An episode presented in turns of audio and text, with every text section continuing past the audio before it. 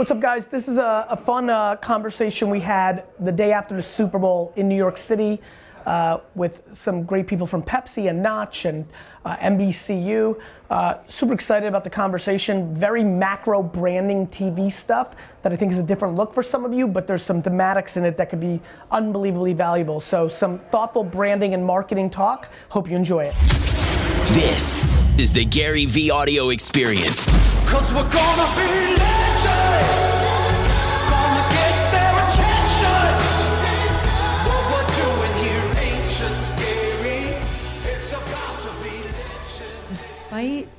any controversies, advertisers are flocking to the Super Bowl to get their brand messages across.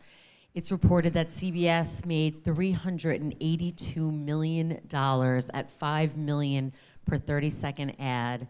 And it's not surprising because uh, three out of four people say they look forward to the Super Bowl ads. And research shows that uh, memorability for brands in the Super Bowl are 54% higher than regular television norms. So it's really a great place to put your, your ads regardless. And we're going to talk a little bit about that today.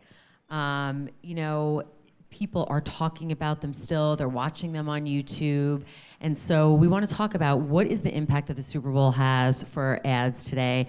Um, using some of the, the Knotch research that measured these ads and the positive impact or negative impact that people felt about them.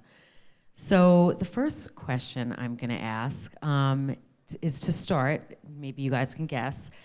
If we measure 3,000 people in our industry ranked the ads, um, can anyone guess what was the number one ad? Don't be shy. It's okay. Out of those 12 or all the ones that Out of are- the- out of those these, out of these. Do you have a guess? So it was Amazon. Not everything makes the cut. And next up was the Gillette. We believe the, mess, the best men can be. Um, as a matter of fact, all the ads measured um, mostly had positive impact um, and and sentiment, except for um, neutral was Pepsi more than okay, Bumble, and Bon and Viv the pitch um, of that. That was actually the only one that was negative. That was negative. Oh, Yeah. I'm sorry. That was the only yeah, one that the was last negative. one that we just saw, the mermaids. I actually just realized I, this is like the third or fourth time I've seen it, and I just got the Shark Tank thing. I didn't. I didn't get. I was like, oh. I was so confused. Sorry. Um, okay, but why do you think, and maybe Anda, you can start, um, that the Amazon and Gillette rank so highly? Yeah, well, I think just at a high level, this is from a, a personal standpoint as well, as someone who watches a lot of the ads and less of the football. I thought this year was really interesting because uh, it felt like most of the brands played it safe. There was a lot of neutrality actually in the sentiment that we captured, even though it was probably skewing towards positive. Um, I think last year we saw a bunch of backlash against some of the advertising that was put out there. Some of the brands were trying to take probably a, a bolder statement using cultural um, uh, uh, trends and um, uh, and different borrowing from the past of uh, different really great people in American history, um, and therefore sort of got in trouble on social shortly after. So I think this year we saw a lot of the brands uh, playing it relatively safe. Gillette, I don't think was actually on the Super Bowl, but as you all, I'm, sure like almost everyone here has heard about the ad before even walking into this room. And I think really what's what's going on there is obviously tapping into a, a massive uh, revolution that has happened over the last year. Um, I've heard very polarizing opinions from different categories of people. I think women have had more uh, positive reactions than men on average. I think it also depends who Gillette was trying to uh, to kind of aim towards. Was it uh, men of a particular type of belief, men who kind of live in urban areas and have already been touched by a lot of the changes that have come with the Me Too movement, or was it a very different category of people? So I think a lot of these questions actually pop up for me. I'm kind of the token data nerd on the panel, and I think when we talk about the Super Bowl, um, what I've noticed is, uh, you know, brands don't love hearing about data and measurement. Everyone wants to have a very strong opinion when it comes to whether it works or not. And I think the bigger question for me, which I hope we can tap into tonight, is to figure out what brands does it make sense for? What type of campaigns does it make sense for? Is it a brand awareness? Is it a reach goal? Um, and then how do you really kind of follow up that on all the other platforms that uh, that matter as well, which you know all the digital platforms. How do you make sure that you're creating more than just this one moment in time?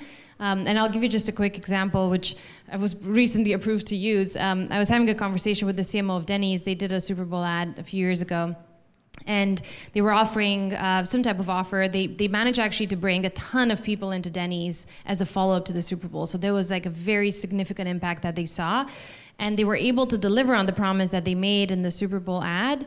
But then every time the same group of people would go back to Denny's, they you know would get a you know neutral to negative experience because they actually haven't figured out by then how to scale the rest of the company to the traffic and the promise that the Super Bowl ad made. So I thought that was a really interesting um, example of, you know, this is not just a once in a lifetime or once a year type of thing to do. You actually have to be very thoughtful about how you use it and how it then integrates not just with the rest of your marketing, but with the rest of your business.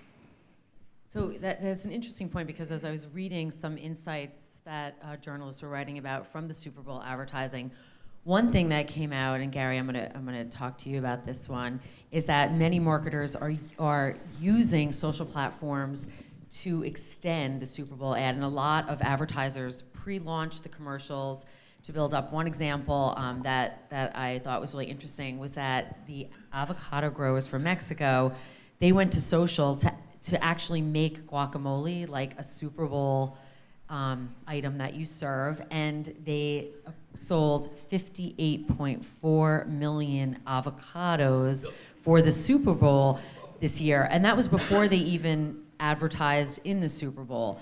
So, I mean, this is a huge change than 10 years ago. And if you could talk a little bit about, I mean, I know you did a lot of work with planters and um, social impact before and after. If you could talk a little bit about how you think it's changed and what marketers can do to use social to really, you know, extend the life of their Super Bowl investment. Thanks. Thanks for having us. Um, so, from my standpoint, it's like, why wouldn't you use tools that are available to you to drive your business? So, social to me is a slang term for the current state of where people spend their time on the internet, which is all about attention, right? Like, what's the purpose of these ads? Like, like awareness or, or attention is that's the best part about the Super Bowl, right? Like, you're gonna get consumption. Like to me, it's why it's my favorite piece of advertising in the world. Like in the U.S., excuse me. Like it is going to get consumed, whether on YouTube the week before, whether during the game, whether the next day. This is going to get consumed, so that's exciting. And then to not use social, as a matter of fact, I actually think brands should really consider not showing it on YouTube. Like for five years, I was all about showing it on YouTube, and now I'm wondering if for next year maybe they shouldn't because some of the surprise elements are being eliminated during the game, and I'm just kind of like feeling like, is this the moment? Like, is this the tipping point where you want to pull back? But it all leads to the biggest punchline, which is these are businesses that are trying to drive business. And this is one of the opportunities at their disposal, but so is Twitter the week before, and so is pre-roll YouTube the day of. And so I'm fascinated by people's binary points of view on things. It's obviously a mix of a lot of different things, but this is a cultural event. We're having an event, a business event around it. We don't do that for the Grammys or the Oscars or the NBA Finals. So to me, what do I think about it? I think anybody who doesn't have a robust uh, strategy to do creative and media amplification on the platforms that dominate our mobile devices is in outer space in 2019. So you mentioned creative, and yet, I mean, in this room, I'm sure so many people created ads that they're so proud of, yet there's a lot of ads in the Super Bowl. Like, I'm not sure if anyone saw the Chunky Milk by Mint Mobile. Um, you know, my family was so horrified and grossed out and just thought that was the worst commercial they ever saw. Yet people are talking about Mint Mobile. So does creative really matter? Um, you know, for the super for the Super Bowl. Creative is the variable of success. The end. So, yes, it does. The bigger question becomes does everybody talking about it mean people are going to go buy it? You know, I think that the industry coming from the outside of growing up in, you know, retail and SMB and and investing and now coming to it, talking about it or winning these awards or the rankings, you know, to me, somebody within all these companies actually cares about the business, right? And so I think, um, yes, creative is the variable of success. Did it inspire or make you think that you want to consider and then buy these products? So I- I've, you know, a lot of people know that I have a big passion for volume of content, quantity, which our industry believes means not quality, which I think is silly. Um, but I've, for the whole decade that I've been in this industry, continue to preach that, you know, the creative is the variable. So yes, I do believe it. I believe if you watch a commercial and you think that product sucks because of it, that's bad. Hey. so speaking of great creative, um, I loved the bubly Bublé commercial and got such a chuckle out of it. And Stacy here, um, you know, is one of the, the creators behind the commercial from, from PepsiCo. So, um, you know, Stacy, it's interesting because more than half of the pre-submitted Super Bowl ads had celebrities in them, including your Bubly Bublé commercial. Um, yet you used humor. Do you think celebrity is the greatest driver of sentiment, humor? Like, tell us like what was behind your thinking in that, and how how those individual items, celebrity, humor, really make your decisions and where you're going. Sure. Well, first of all, also, I think creative is the utmost importance um, in this. And we know when we look at mixed modeling, just to build on that last point, two thirds of all ROI and sales comes from creative effectiveness, more so than even the media. So it's hugely important that you know we feel like we have excellent creative at all times. Um, and I think to answer your question about the brand and about Bubly, um, you know, the first thing is what job are we trying to do with the Super Bowl ad? And so, you know, a Pepsi and a Bubly are doing two very different things. For Bubly, that brand has been around less than a year, has relatively low awareness, um, but is really catching on and, and catching fire, and people are talking about it. Um, and we said this is the moment, we're at an inflection point. We want to drastically increase our awareness, but do so in a way that's consistent with the brand which built which is built on this idea of fun and playful instigation. So when we were looking at creative, we didn't brief in has to have a celebrity. We didn't brief any of that. We briefed what our objectives were, what the brand is about, and then the creative that best got the brand out, told people what it was, and did so in a way that was worthy of Super Bowl was finding a celebrity whose name happened to be uh, very closely related to the brand name. And so um, it was a little bit of a happy coincidence. I think celebrity always helps in driving PR impressions, talk value, but we would never have done it at the expense of landing the brand message. So, as a follow up question, Bubly didn't have a lot of advertising, like you said, or awareness prior to the Super Bowl. You went all in big with the Super Bowl. Where do you go from here? We'll have a full year of support this year on Bubly. So we'll, we're using this as a launch platform. We had a full campaign pre, during, and post around um, around digital and social and a lot of different channels. Uh, in fact, during the Super Bowl, uh, we had teams going out in a bunch of cities and, and putting sharpies on our products so that consumers could find Bublé instead of Bubly the next day. Um, and so we had a lot of you know we had a lot of fun with it. Um, and going forward, we're going to continue to have um, you know a full year of of marketing and advertising on this brand. We don't want to have a boom splat where people find out about Bubly and then forget about it. This is the beginning of a long journey. And what kind of sentiment were you seeing in the social? Uh, Extremely positive, extremely positive. It was 15 to 1 positive to negative. And it was called out in a lot of places as, as one of the winners from positive sentiment perspective. That's great. So, um, Anda, according to Twitter, 24 hours after the game, the words boring and Super Bowl were tweeted over 70,000 times, and the words worst and Super Bowl were tweeted together over 50,000 times. So, do you think that the circumstances of the Super Bowl itself um, affect the effectiveness of the ads in the Super Bowl? Does the research that you're looking at show a difference there? Yeah, 100%. I think it influences the level of attention that people have when the breaks actually come in. Um, I think the level of emotional intensity is also just not there. I think if you're if you're in a mood where you're you know rooting for someone and you know you're very heated and talking with your family about it, and then you see an ad that's great, it just hits home in a different way. Um, and so yeah, I, I do think that the fact that the game, someone was telling me on my team, that it was the lowest score in history for the Super Bowl. Um, yeah, the fact that it wasn't a very exciting game, I definitely think made the overall um, advertising just not look as exciting. But I also think that the overall advertising just wasn't as bold as it usually is.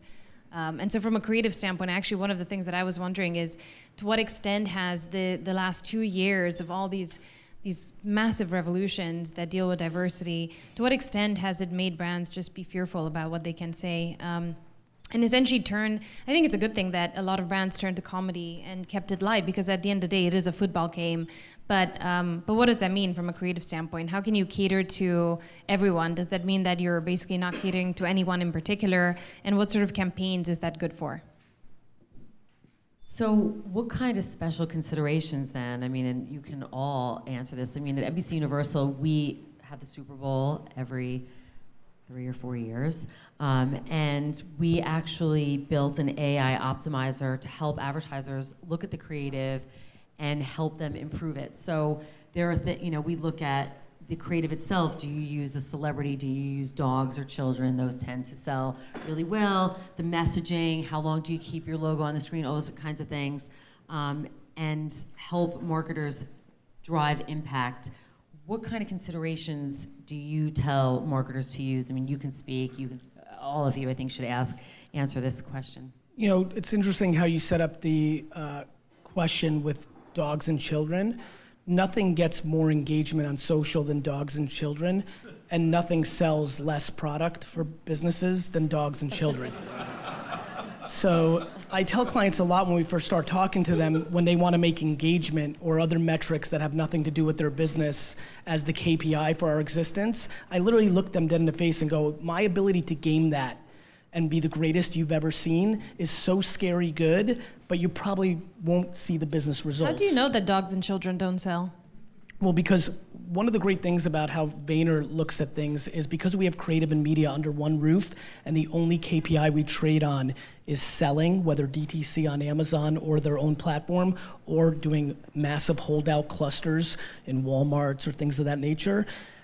What was unique about how our bus- business was built was we weren't one discipline or the other. I didn't know anything about the ad world when I started it. And so, because I was building it for myself with the hope of buying businesses and running through it, our religion from nine years ago, still to this day, has always been business results. And so, when we look at in the beginning of my career, when I would look at reports, whether it was traditional reports or things like Datalogix that came along that helped Facebook justify, when I was looking at internal MMMs and all these things were doing one thing, but then the actual business was doing another, and then the cliche answers of like, because media and creative were split, it was their fault or that fault, it became a very interesting model. As we get as we've gotten deeper into the process, the beauty of Amazon and direct to consumer or the sophistication that happened as we built a big analytics and media department that allowed us to hold out, you know, regions, stores, locations with consistency over three-year sales lifts. And so when we look at testing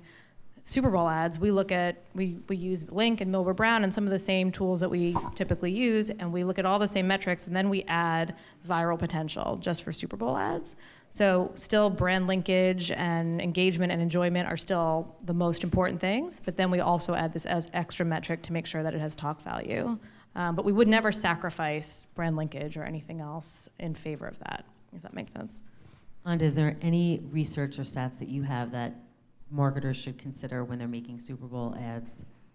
You know, it's interesting. I think uh, one of my friend's companies, Neuro-Insight, was um, researching the, I think, 10 of the ads in advance and kind of helping with the creative pre-testing.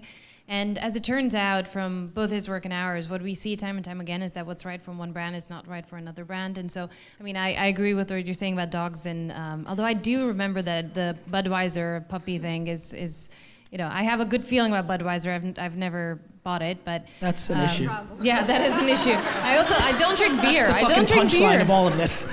But if there was if there was a puppy next to a bottle of red wine, I might have more favorability towards that. I think. But anyways, um, yeah, what works for a brand doesn't work for another brand, and so I think it's not about trying to find. I think our industry is in general obsessed with benchmarks and trying to find these golden nuggets that are going to transform your brand, and that's not the case. I think maybe if anything, from a from uh, both a personal standpoint and what we've seen uh, from a brand awareness perspective, is that the constant mention of a name, especially when that name is not known is really, really important. Um, actually, one of my favorite ads from last year was the Tide ad. I don't know if you remember it, but basically, it, it was just the funniest thing. You kept thinking it was this other ad, but then it was a Tide ad, and they kept repeating that to you. And I came out of that, and again, I guess I haven't bought Tide, but you know, at least That also matters. Just think, and I, and I think what really is exciting for me is, and look, uh, I'm a I'm a buyer of Super Bowl five. Like when NBC gets it again, these were five million. Make it ten because I think they're really underpriced. And I Please and don't. I mean that. Please don't. and I, I mean it. I think.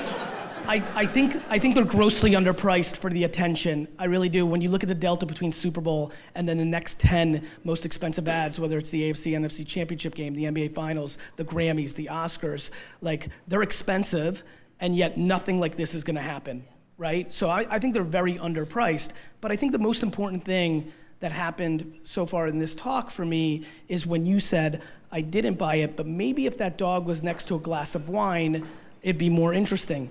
There's something called Facebook and Google and YouTube and Twitter, which actually has remarkable data to understand that you do have a propensity to like red wine or dogs or things of that nature, and we can put those ads in front of you. I'm super fascinated by the unbelievable capabilities of some of the modern platforms to do the thing that you just said that is the most true thing which is it has to resonate back to your point earlier what's really tough about television for me I, I'm uh, obsessed with the overall awareness back to the names and things of that nature. My favorite ad in the last 10 years I've stumbled upon was a Versace ad where the entire ad is just people saying the word Versace.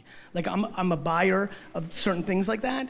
But after this and what it does, I'm so obsessed with the fact that we actually now do live in a world where puppy red wine gets in front of you does exist, and yet there's a disproportionate underestimation of what that actually means. But I think what you're saying also taps into the fact that you know there's there's segmentation when it comes to sending the right message to the right person.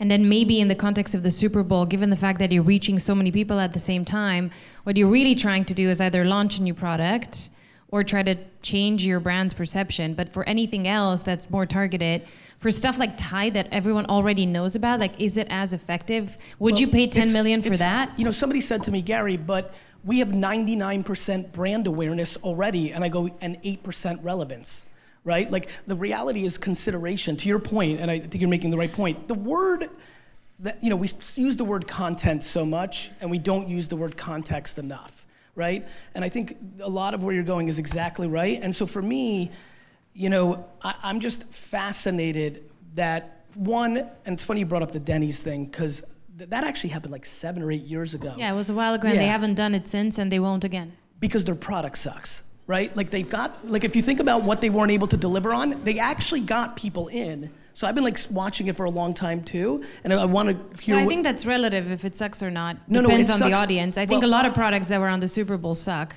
No, no. The product sucked because they were able to get a massive influx of users, CAC, but they weren't able to retain it, LTV, right? Yeah, so they basically figured that out and said we can basically go back for, for scale until we figure this out Correct. internally. Yeah, yeah. Correct. But what they did worked. Like, like to me, what I loved about that ad and have for like the last seven to eight years is it worked. It was more utilitarian, which I loved about it, and which I think is a need within the Super Bowl. Their unique issue, to your point, was the product didn't allow them to get the value in their LTV because of the product. Right, a lot of things that happen in advertising are funny to me. We win and we lose predicated on the actual thing. There's a lot of people that are part of successes because the product was phenomenal and the advertising was just fine. The product was phenomenal. So there's a lot to unpack there. Um, but I do think context is something that we need to talk more about. And utility to the Super Bowl, I think, is an untapped opportunity. But let, let's talk about so you know can you change people's opinions? I mean the NFL, they had the their ad for the hundred years of the NFL. I'm not sure if you saw that one. It had so many players. It was ranked number one by USA Today, which is actually regular people ranking the Super Bowl ads. Um, do you think that they, with all the controversy that they've had, that that ad has now changed the sentiment of how people feel about the NFL? Ahead. I think it helped. Um, and, you know, I think they have a long way to, to climb back from, but what I liked about that ad, besides the fact that I feel like it was a little cheating because they didn't have to pay for all the talent and the airtime and everything, and it was two minutes long, but it was just fun. It was what people like about football, right? It was fumbles and interceptions and throwing balls and people falling down and all the talent that we all love, and that's that's what everyone's craving from the NFL. Not all the other baggage that has come with it this year, and so I. I applaud them because I think they got back to what people want to see from them.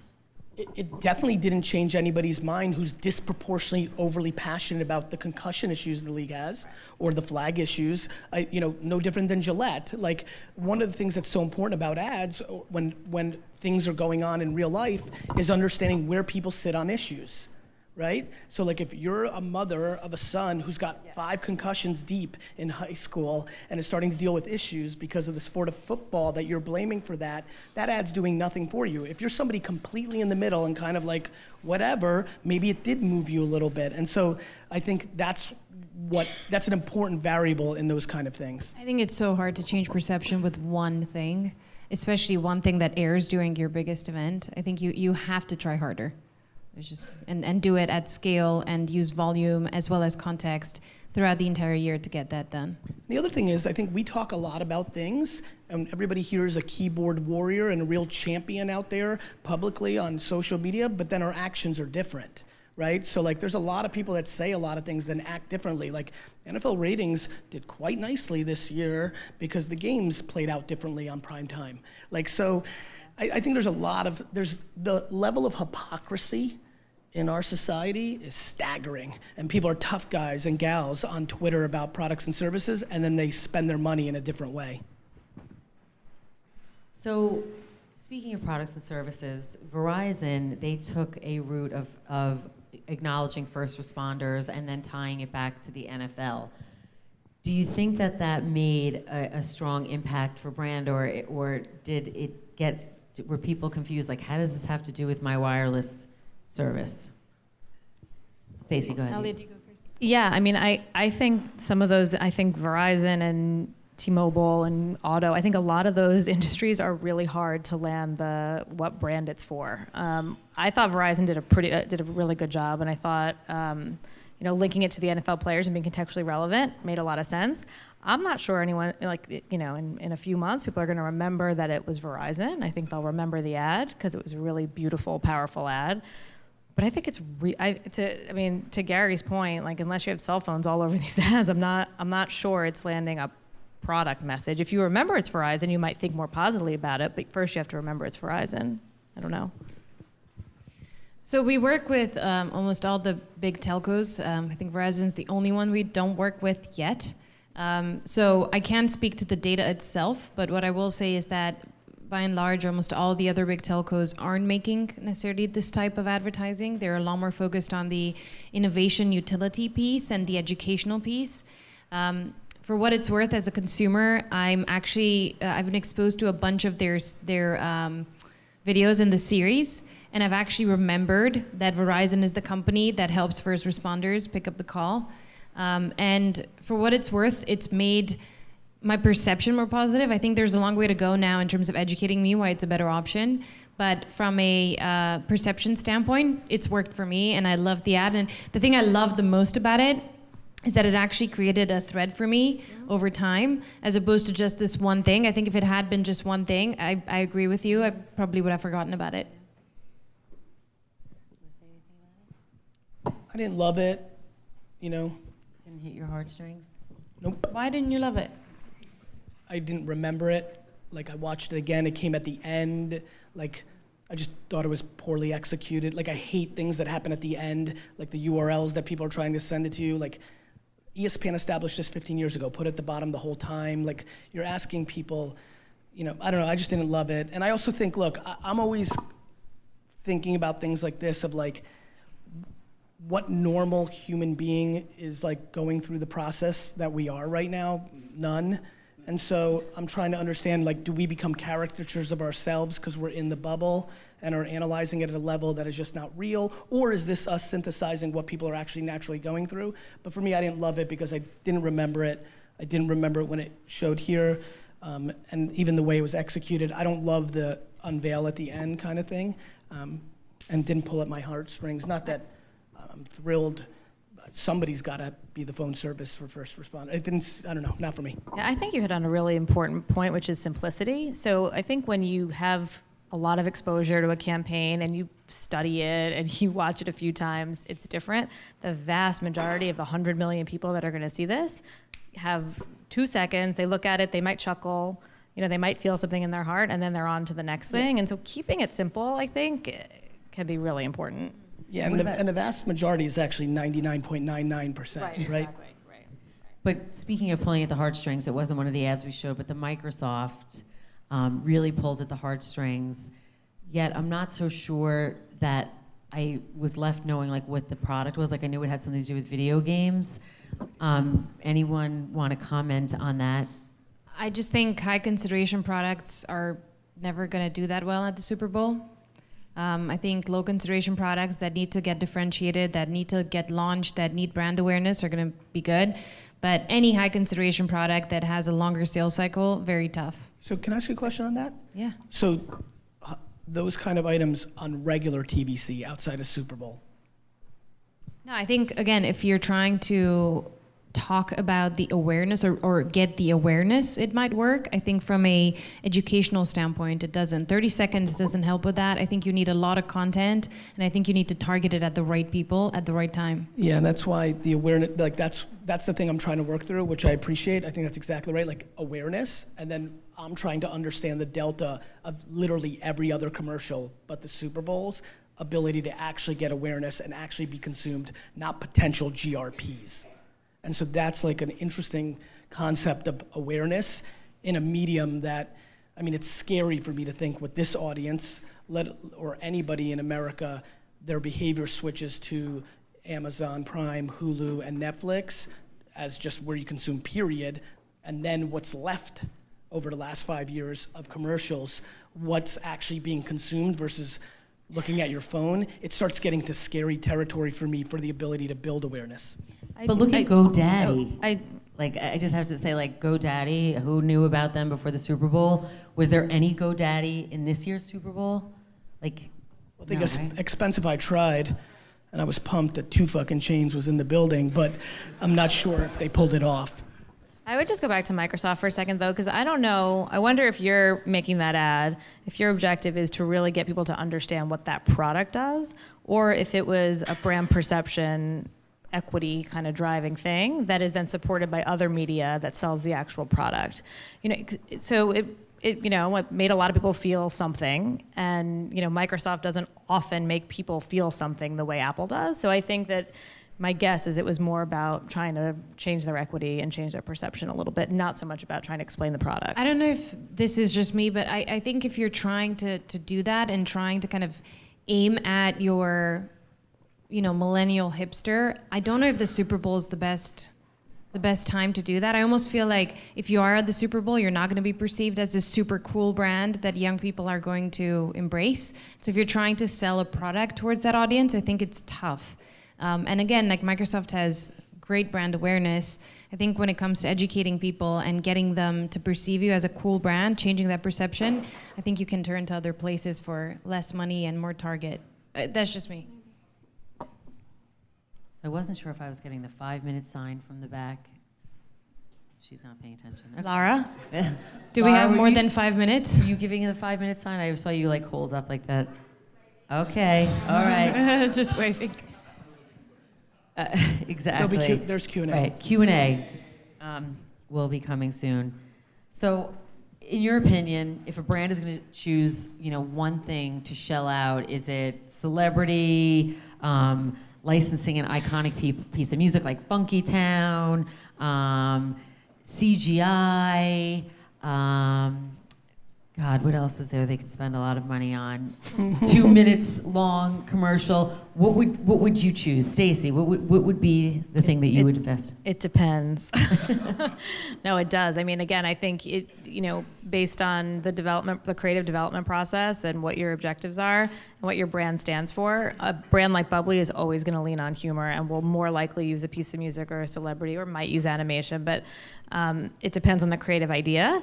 I think you do need something for Super Bowl, um, but I think that something needs to be an excellent creative idea, and then the bells and whistles that are around it should add to that. Shouldn't cover up something that's just not good to begin with. So I, I mean, I wouldn't. I don't know. I next year it could be something different than I would choose this year, and Anda? Yeah, I mean, look, if there was a formula for success, I think marketers would be billionaires and we would be out of business as a data company. Um, I think you know there's there's different things that I've worked for different brands at a high level. The the, the things that I've been saying throughout the panel is I would use it for brand awareness and I would try to mention the name a million times to make sure that people do stick with something, even if it's a 30 second slot. Um, and you know, it takes someone like Bumble. I think if I were a, an innovative company, I, I wouldn't necessarily turn to the Super Bowl for this. Uh, I, I think there's uh, potentially a negative brand equity that you get amongst young people if you turn to the Super Bowl for um, for awareness. So that's just me. Two minutes. You would spend the money on the two minutes. In the way you asked the question, yes. Okay. I just think it's grossly underpriced attention. And then to everything you're hearing up here, the variable is the creative and, and the moment in time and the context.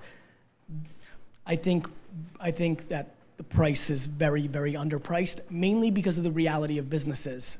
I'm stunned by how much the biggest brands in the world are willing to spend on television outside of the Super Bowl. And I'd prefer them just buy Super Bowl at scale and then take their dollars elsewhere in some of the contextual other channels that we've referenced. So I think it's important to like not take it out of a silo of like what's actually happening out there. And so what's actually happening out there is there's brands sitting there and saying, "Ooh, Super Bowl's expensive. Let me just spend 3.7 or 5.7 through the year on television." And I'm just deeply in belief that they are just getting absolutely no consumption of that. And, and, and they're getting no consumption in many digital places too, programmatic banners and many. There's, an, there's a stunning amount of money being thrown directly in the trash, and I think Super Bowl is not one of those places. Um, and I think current certain capabilities of social platforms are not one of those places. And then finding the creative that's contextual for those platforms is very, very important during this time of the haves and have-nots, which is why we're seeing so many brands decline. Because when you're wasting 95 cents on the dollar, uh, you're going to get in trouble. Quick question: Do you, Well, I- do you actually believe that every brand could benefit from the Super Bowl? Like, let's say, Salesforce or Knotch could benefit from the Super Bowl. It's an interesting question. I, I- agree with where your macro statement is, that there's time and place, like, but I will say this. I do believe that every brand can benefit from, so the ma- macro, the answer to your question directly, the way you asked it, no, I don't think every brand, brand can. However, that gets in contradiction with my belief that it is so grossly underpriced that if they were to understand what to do with that time, you know, I think what we're trying to do is too much entertainment and branding. Back to utility, I think that Salesforce, if they ran their ad and said, go to salesforce.com right now and fill this out, if you're in B2B at all, or we're introducing this thing, I do think the awareness, which we, I think we all understand has value, is actually there. Like to me, it's like it's crazy that it's actually there. Six, I, I don't know if I mentioned this last year. Like five, uh, five or six years ago, I tried to buy a Super Bowl ad. It was I tried to buy a Super Bowl ad because I knew nothing about buying television, and I it, it was very expensive for a human. It was basically about as much income as I could have spent at that point in my life, and I was going to run an ad, and it was going to be a picture of my face. Like I was going to make all I was to film it on my phone. I was to be like, "Hey America, it's me, it's Gary. Follow me on Twitter, Gary V E E, and be out." And I and I remember like going through the logic of that as a human and saying like, "This is going to be the best thing I ever do because it's going to work. I'm going to amortize out this attention and value over the rest of my life." I think that the attention is so underpriced in comparison to every other option in marketing that every business should challenge itself deeply to try to figure. How about just using it as a first-party data collector? Like, I, and I'm passionate about that. Oh, Go ahead. Why, while I love your passion for the Super Bowl, I would have to argue so much about television not being impactful because we have so much research that actually proves the opposite, including ROI metrics that show how we can drive Don't believe it. any KPI. And Not a buyer. Well, thank God. um, but we can have that conversation another time. Or here. Um, I think when people spend other people's money, they spend it differently. And so I think that, you know, I have empathy, uh, but I'm always curious what a lot of media buyers and executives would do if their actual children's health depended on that media spend versus what they do for a living. Yeah, I think I think marketers are trying to find ways to be more engaging with consumers using the medium in a more powerful impactful way, content and context, putting yourself around brand, you know, brands that really marry your brand to a content brand. Stacy, you want to say something? Yeah, we, we've done, so on Bubly, the, the, outside of the Super Bowl, the two big investments we've had are on the television side, integrations, media integrations. So we have a big partnership with The Ellen Show, and we've had an eight-week flight, and it's in show. All of Love. the content is in show, Love. and so to Gary's, Love. yeah, because to your Love. point, right, people are watching that, and then it Love. goes out on, on Sunday. Love it. That's where television started. Ed Sullivan was brought to you by That's Liquid right. Town Car- Company.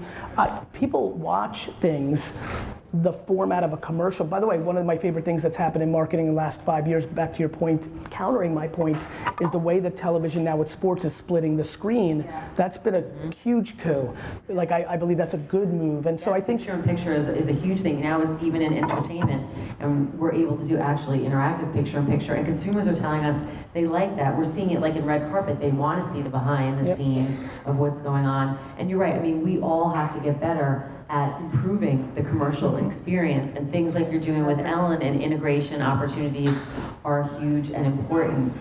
And then there's things like the Super Bowl or the Academy Awards or the Grammys that are going to drive huge awareness and are around passion points that consumers love. And, and you know, whether it's like fashion of the red carpet around the Academy Awards or music and the Grammys or the whole pomp and circumstance around America and the Super Bowl. I think we should talk about things like Instagram and Twitter's usage during sports and the Grammys explodes during commercial time as cl- as a real data point. Yes. Like we like to your point, like listen, people have businesses and are driving their thing and I have empathy for that, but this industry is really silly when it talks about consumer centric because it's not. It's business centric to the KPIs of their businesses. And I think a lot of that creates vulnerabilities that don't need to be there.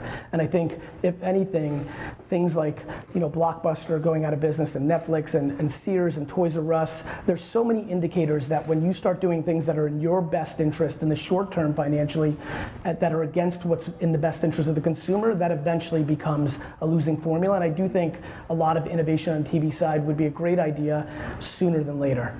Yeah, no, we're, we're definitely seeing that. I mean, we're testing new things at NBC Universal. You have to do that to engage consumers. So, um, anyone want to say one final point before I toss it to the audience for Q and A? Super Bowl ads. One final point, Gary, Buy them. and spend ten million dollars on thirty seconds. I believe that. Anda, Make sure that it's the right choice for your brand.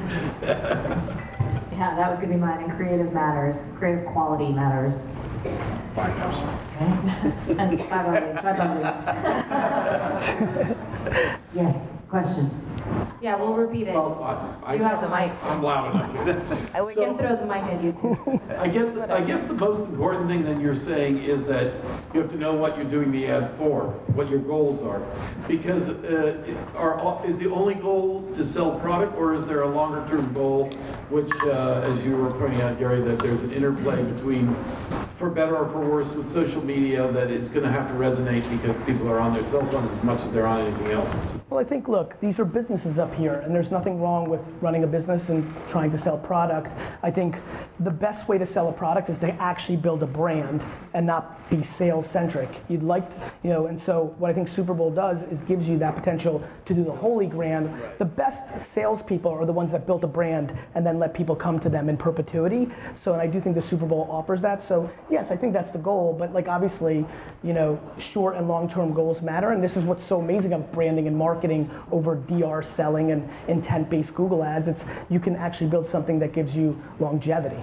And if, in regard to the social media and the interplay between that ad and the social media, anybody else have a comment or any thought on that? I mean, look, I, I actually am, when I was saying that you should accompany that with other digital assets, like, look, social media is great. I think it, it creates a lot of noise. Um, I don't love social media from a data collection standpoint. No one does. There's not a lot of room to truly understand your audience um, or to be able to harness that data in a strategic way for your brand. So I think uh, it's great to think about the higher level stuff and then with the kind of brand awareness campaigns. But I think fundamentally, you need to figure out a way to drive people back to your owned and operated properties. You have to figure out how to have a direct conversation with your audience, and that's really the only way you can start driving towards sales. At least in our world, in the B2B world. Hi, my name is Lee Nadler. Thanks for this discussion. Let's assume yes, Super Bowl, okay? One of the things that uh, I thought was really interesting, and I know it's a word that's thrown around, is authenticity. Forget the celebrity for a second. Let's talk about like actually entertainment versus product explanation. I thought Bud Light did some interesting things. One was up there, but the other ones that were up there with the corn syrup and so forth, and trying to do it in an entertaining way, but actually making a point about the product. But uh, two years ago, I orchestrated a campaign for Mini Cooper called Defy Labels, and it was a, basically a program that had celebrities, was entertaining. We looked in the mirror and said, what is it that people are saying about our product, and how do we defy that with celebrities who actually also defy that label and had a Mini? My question really is, and I don't think we touched on it, when you look at something like Gillette, okay, the criticism that I heard, and I could be debated either way, and I'd love to hear from you guys on authenticity. What was the problem that they had by either having the conversation or did they not have an authentic thing beyond just putting the conversation out there? And I think it's really interesting to look at when you're going to make a big statement. It's easy to say we don't have corn syrup and all that, but if Gillette is going to say, you know, we're the best a man can be, and we're going to do this and support women's issues and all that, and then they don't actually support the women's issues, that becomes a problem. And I just want to ask, I guess, the group about brands making statements that are in the social uh, discussion, and how authentic do you have to be to get into that kind of discussion? So I would say Procter and Grant- Gamble is actually putting their money where their mouth is and are leading the charge with changing the way that women are portrayed in media and advertising um, with hashtag see her, not. See her, Yes. see her, yep. So, so I, I think it could have, right, been, I, I, right, that could have been a miss because people don't know that if you're not in our, in our business. And how do you then attach so that consumers know that you are doing good? And, and you know, it, it, is tough, I think, to link together what you're doing versus making a big bold statement that they made. And, and I could see that there, there could be a disconnect for some people um, when they watch that ad. More, more pointed, whether Gillette or the others, just people are going, and they're going deeper. They're going onto social, they're, they're doing research on the brand. And what's the barometer for, we're gonna make this statement, and here's our backup for it's real, versus we're gonna talk in a social conversation and just have the discussion, but there's nothing deeper. I think you know the answer. Nobody likes somebody who's all talk and no action. That's just something we don't appreciate. Hypocrisy is not cool. And so I think, yes, it's a really bad idea to try to look the part and not back it up because people are looking for that vulnerability. Our, our judgment levels on each other and businesses today are enormously high. And so, yeah, I mean, that's, that's always been a bad idea. That's no different than your product not being great, right?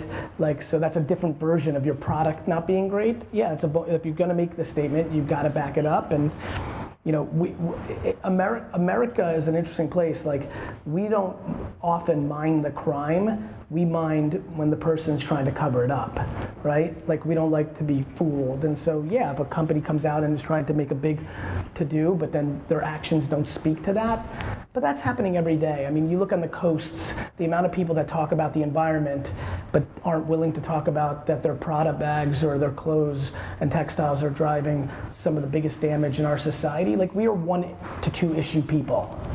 And so, like, That's kind of what I'm asking, how deep do you have to go? I think it's really tricky because even if you do back it up with authenticity and that, you know, that is not easy and then you are about that, right? And so even if you do it all right, is it the right thing to be about that issue? You have to decide that as a for-profit business. Um, and I do think having a purpose in the world is something that every brand needs to have, but tying that purpose to a very hot social issue, I think each brand needs to decide if that's worth the risk. And- By the way, did everybody see the Miller New York Times ad today in response to the Bud Light? That was awesome. Hmm. Yeah, Take a look at that. Is it ever a good idea to put another company, you know, put somebody down during that third, I mean. I think Miller yeah. responded great Yeah, to I'm that. sure. I think the amount of people that saw Miller's response versus Bud's move is an enormous delta, and I think that's an important thing for me.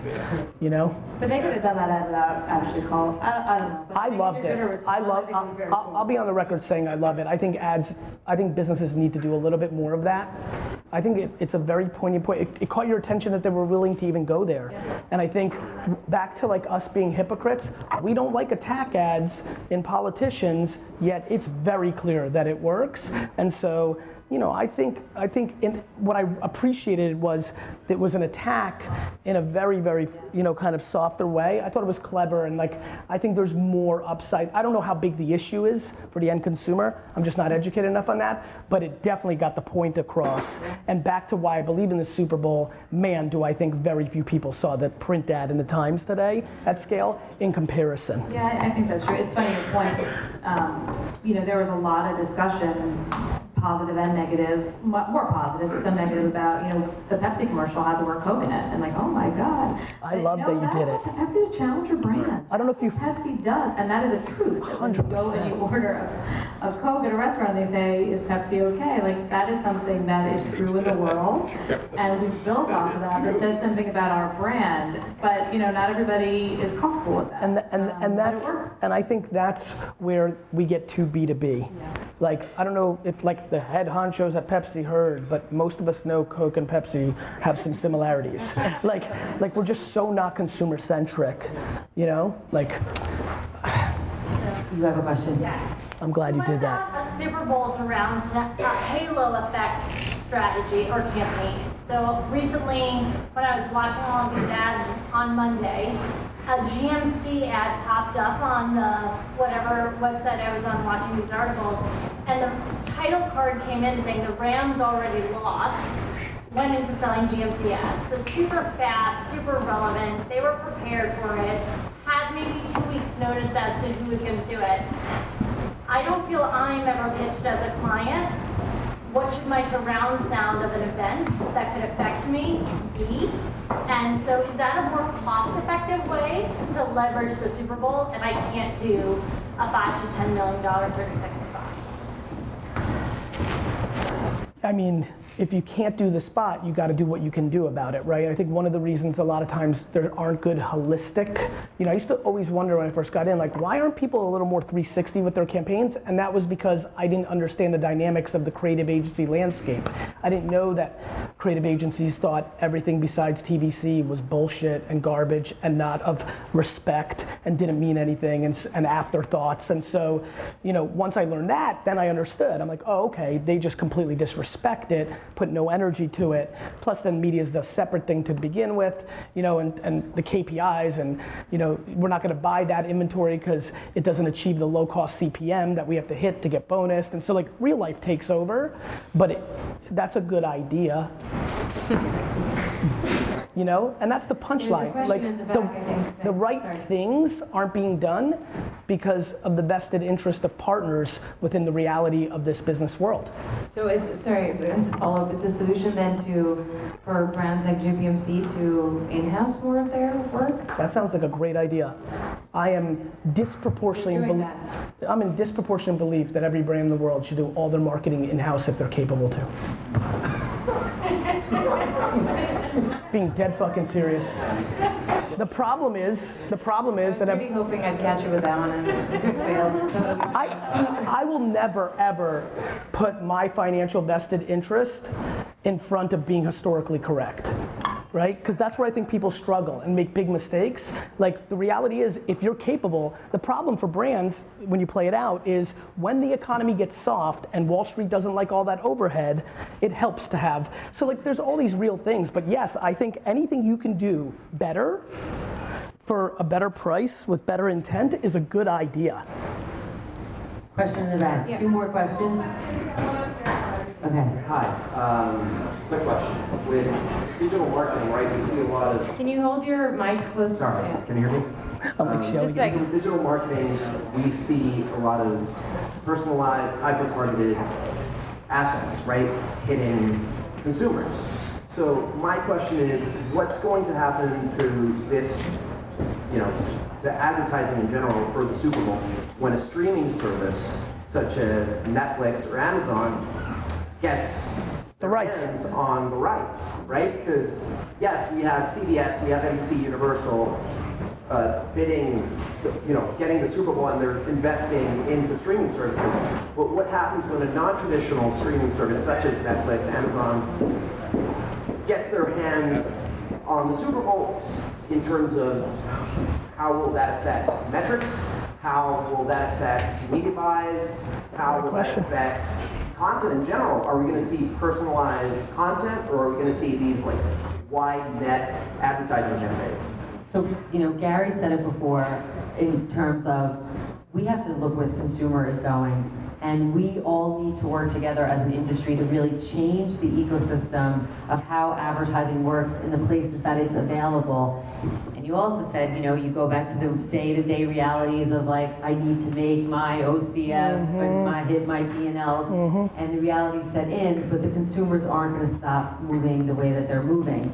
And so, you know, look, there were pictures of uh, Bezos, you know, with the head of the NFL, um, and that's something that could be scary. But can they really continue to be non-profitable um, and, and, and, and make money just on subscriptions because a one-way revenue stream has proven that it will fail and that you need dual revenue stream with the, with the price of content and you see someone like Facebook who's unwilling to get into the content game because their margins would go through the floor. So it's really us working together, I think, as an industry to give consumers advertising because Three out of four people who watch the Super Bowl said that they were looking forward to seeing the commercials. It is part of the pop culture conversation, and they want great creative. And they also want to be informed about new brands. So it, I really think it's working together to, to make it better. My take on that is it, three out of four sounds right and low intuitively, but what about every other commercial that exists in the world? What's the polling on that? And when Amazon gets the NFL rights, it's going to come down to how they want to monetize it. Right? To your point, how long will Wall Street allow them to invest? And when does the bloom come off the rose? And that becomes the question. But once you have that much first party data and behavior, nobody here, I, I, I ask everybody here to ask themselves how much they're willing to pay for Amazon Prime versus what they're paying now.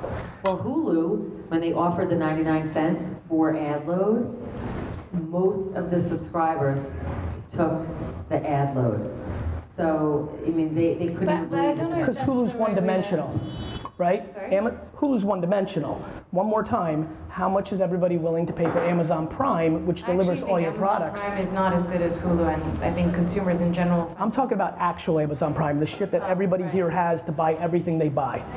So never they content charge. is the answer. You know, I mean, that's that. Like, what we're having is we're having siloed conversations. And when Amazon has last mile and you can order toothpaste and get it in, in 24 seconds in your door, I think we're having a naive conversation. And when the entire guys, if the terrorists attacked Amazon's infrastructure for the internet, the whole internet would collapse. Everybody is on the infrastructure. So like there is a lot of leverage points that that Amazon has that we are that we have to factor into this because they have leverage. Everybody here would pay a lot more for Prime because the value of free delivery across all the products and service they buy is enormous. And that is just that's just real life. And it'll be interesting to see, and I don't know, how much more are we willing to pay for that core service that is so important. They lay, layer on top of it. And so, I mean, they have a lot of they have a lot of leverage. Uh, I, I, think to your question, it just means that we're all in this room going to have to get a lot smarter and better. And it doesn't mean that we're going to stop advertising and brand building, but we're going to have to do it in a different way. And if the Super Bowl is no longer the advertising cultural event, we'll find another way to do it. And we did it. Like Super Bowl one wasn't even sold out. Like the ads on Joe Louis's fight on the radio were a fortune in the 40s. Like this is not that long ago. Like we're always going to move to where the attention is. The question becomes the ad formats. The reason I love the Ellen integration is that's good. You're consuming that. Like I think brands should be spending way more integrating into the actual content and how networks decide to do that and things of that nature. I mean, Amazon might come out and not have commercials, or who knows? But like what what Amazon has is something that nobody else has. When they have the NFL rights and you're watching your game and a player scores a touchdown and you're excited, and the friction of you being able to know that because something just happened during their game, that if you just say, Alexa, order me a Sam Darnold jersey, it's discounted because they're playing, they're eliminating friction. They're gonna make revenue in a way other people haven't. We're not. We're not. Yeah, but like, but like, do you know what I mean? Like they're eliminating. Like you're watching a football game, something good happens. You're a diehard fan, and you're aware now through marketing and branding that you can just buy that product through voice. Like the what we do all the time is we make binary decisions without understanding the other variables that this infrastructure is creating. That's going to make them highly profitable. Their, their, their content's valuable to them. They sell shit. NBC and ESPN don't. I think it's really important to also remember that a few years ago we were talking about Facebook exactly the same way. I think there's going to be a lot of ethical issues that come into play that I think we should consider. This idea that Amazon's taking over the world and they're going to use their servers to and the Alexas to kind of fully integratedly uh, and in a really creepy way completely change our lives. I think potentially might have some checks and balances in place. Sure. The government um, gets involved when somebody wins too much. Yeah, but I think it's even more than that. I do wonder what the evolution of Facebook is going to be in a world where the consumer is becoming a lot more vigilant about what's happening with their data. Well, if you look at Instagram's behavior, we, you know, the, the answer is we go where we value things, right? It's a very different thing, Instagram versus Facebook, and the brand awareness around the issues of Facebook, for some reason, don't relate to Instagram for now. I think they might. because hypocrisy is cute. We have one, one last question in the back, right? Hi. Um, So I guess I have two questions. Just if you were to see a red wine puppy ad, would you have had a better Super Bowl ad experience? And how would you have felt about whatever that brand was that showed that to you? Because I feel like that's available in, in digital technology, but it's, you know, I'm wondering when it's going to come to TV because I, I think we're ready for it. I, well, I'm just gonna really quickly say something. I think there, there's an element of me seeing that and feeling like I discovered it, and there's something really special there about it, versus feeling like someone's read my mind and has put that into my plate in a way that feels really creepy and intrusive. I am one of the two, two to five percent of people who actually care about how their data is being used because I just know too much about it. But I would say half the people don't care. I think that might change with time, and regardless, it doesn't matter because if five percent of the people care enough, they're going to change the way everything else works. But also consumers are moving the way that they view traditional linear television content in a digital format, whether it's a Roku or you name your, your app. And so there, those products are data enabled and you're gonna see a huge shift of being able to do addressable linear television um, like you've never been able to do before. The technology is now catching up with consumer behavior. So I think it's really exciting times for all of us. But again, we have to protect the consumer and give them their privacy and um, be responsible with what we do. And I would like to add that Jeff Bezos did say that television advertising was one of the most powerful vehicles, and he wasn't a fan and changed his mind in the last year because he started to invest heavily and see how it was driving sales and usage of, of Amazon Prime. So I think using fear as a sales tactic is interesting. And I think that is like an important, like, uh, seriously, I think it's a really important, like, I think it's interesting. Like, uh, first of all, everybody just has opinions, right? And then things play out. And I, I have, I value massively people that have different points of view on things, massively. I just, I think that there's ideologies around human beings that historically humans haven't delivered on. And so that's what I'm trading on, but this may be the singular issue, and that's fine. And, you know, I, I, I think that's great. Well, I think that wraps up our show. Thank you, Knotch, for having us tonight.